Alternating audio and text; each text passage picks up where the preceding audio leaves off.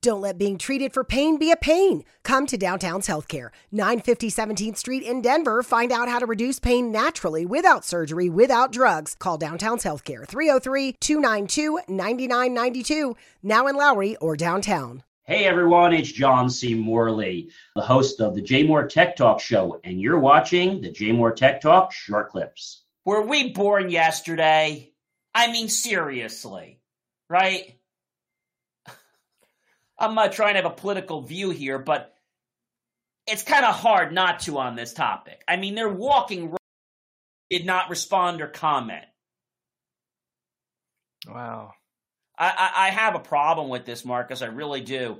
Yeah. Facebook said, and I quote after this hearing, it would remain committed to be an open and transparent platform. Get uh, out of here.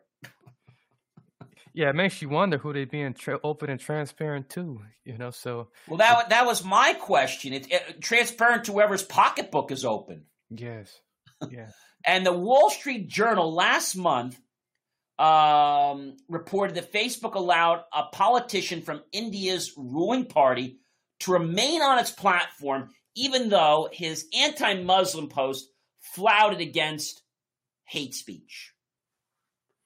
Now, you do something like this in the United States, they want your freaking driver's license and your passport yeah, to allow you to run.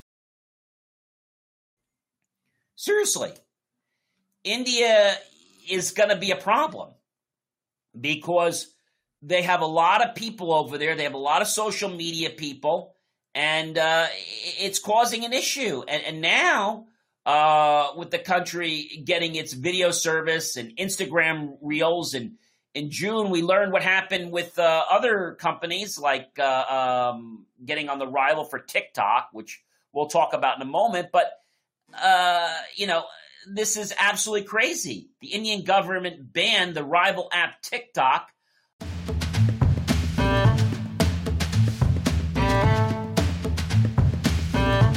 Are you suffering from chronic joint or back pain? Downtown's Healthcare in Denver offers effective alternative therapies that are non invasive, non surgical, and drug free. Start your journey to a pain free life. Call Downtown's Healthcare at 303 292 9992, now in Lowry or downtown.